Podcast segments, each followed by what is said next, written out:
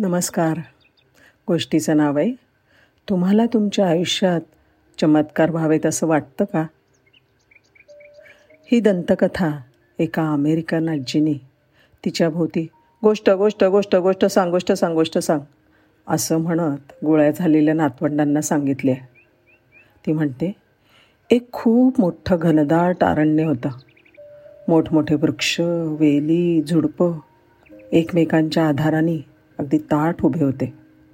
तिथे काही कुरणंसुद्धा होती. गवताळ. त्या जंगलामध्ये हिंस्त्र श्वापदांच्या बरोबर हरणं कोल्हे लांडगे हे सुद्धा होते. काही सरपटणारे प्राणी. सुंदर वेगळे वेगळे पक्षी तिथे राहत होते. अगदी गुण्या गोविंदांनी. पण एक दिवशी एका नतद्रष्ट माणसाने तिथे जळती काडी टाकली आणि स्फोटक काडी कचऱ्याने पेट घेतला. गवताच्या तडतडणाऱ्या ठिणग्या असं म्हणतात उडायला लागल्या. बोलबोल म्हणता वारा सुटला. आणि आगीने अगदी भीषण रूप धारण केलं. प्रचंड वणवा लागला. सुनामीच्या आवेगाने पसरणाऱ्या त्या ज्वाला धूर उष्णतेच्या हाळा ह्यांच्यामुळे सभोवतालची झाडं त्याच्यावरचे पक्षी घरटी पिल्लं सरपटणारे प्राणी आणि बाकीचे प्राणी या सगळ्यांच्या जीवांची अगदी होरपळ सुरू झाली. सगळे प्राणी भयभीत होऊन त्या भयंकर आगीपासून लांब पळायला लागले. आणि अचानक जगवारला काहीतरी वेगळंच दिसलं. त्याच्या डोक्यावरून एक हामिंग बर्ड त्याला आगीच्या दिशेने उडताना दिसला. काही क्षणानंतर जगवारने पाहिलं तर तो पुन्हा आगीतनं बाहेर जात होता.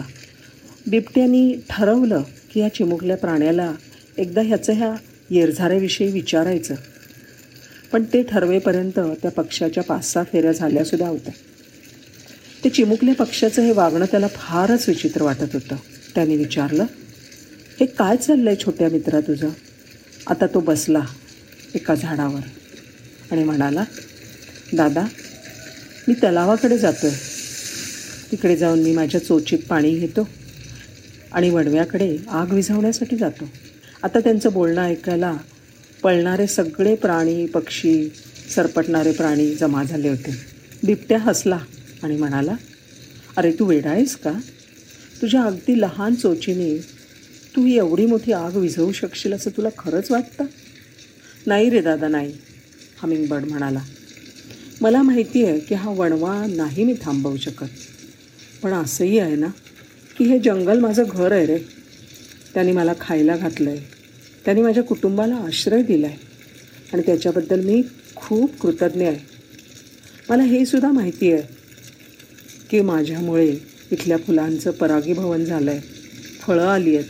पण तीच फळं मी खाल्ली आहेत आणि बिया लांबवर टाकून बीजप्रसादसुद्धा केला आहे हे जंगल वाढायला माझासुद्धा हातभार आहे. पण असं आहे ना की मी ह्या जंगलाचा एक भाग आहे आणि जंगल माझा एक भाग आहे. माझं काम तर मला करावंच लागेल. हो की नाही? ज्या झाडांनी मला आश्रय दिला त्या आपत्तीमध्ये असताना मी त्यांना सोडून कसा जाऊ रे? त्यांचा मूक आक्रोश माझ्या हृदयापर्यंत पोचतो हे सगळं ऐकलं आणि जमा झालेल्या सगळ्या प्राण्यांनी एकमेकांकडे पाहिलं. आपण सुद्धा ह्या कामात हातभार लावणं आपलं कर्तव्य आहे हे त्यांना कळलं आणि सगळ्यांनी तलावाकडे कूच केलं. रानातल्या देवता ऐकत होत्या. तो इटुकला पक्षी आणि इतर प्राण्यांचं जंगलावरचं प्रेम बघून त्या प्रभावित झाल्या. आणि सगळ्यांनी मिळून त्या प्राण्यांना मदत करायचं ठरवलं. त्यांनी प्रार्थना केली. आणि अचानकरित्या सगळं आभाळ भरून आलं. काळ्या ढगांनी आकाशात गर्दी केली. आणि विजांच्या कडकडाटासह मुसळधार पाऊस पडला. आणि पाऊस पडतच राहिला. अगदी वणवा विजेपर्यंत तो अग्निप्रलय शांत झाला.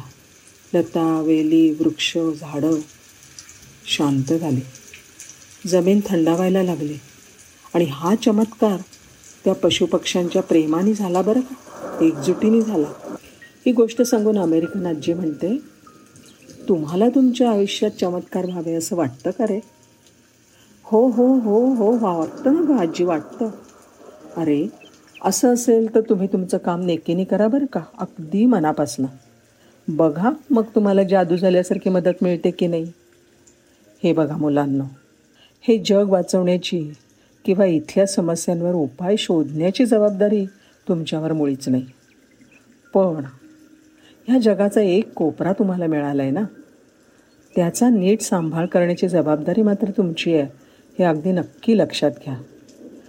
आपल्या वाट्याला आलेला तुकडा त्याचं आरोग्य आपणच सांभाळायला हवं ना? अरे तुम्ही प्रयत्न केलात की जग स्वतःला कसं वाचवतं ते बघा तर खरं. धन्यवाद.